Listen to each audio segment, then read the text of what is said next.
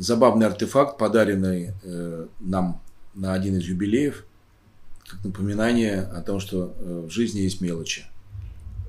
Такие копилки стояли в магазинах в советское время, на прилавках, где люди э, могли доплатить э, за колбасу, сыр или сметану.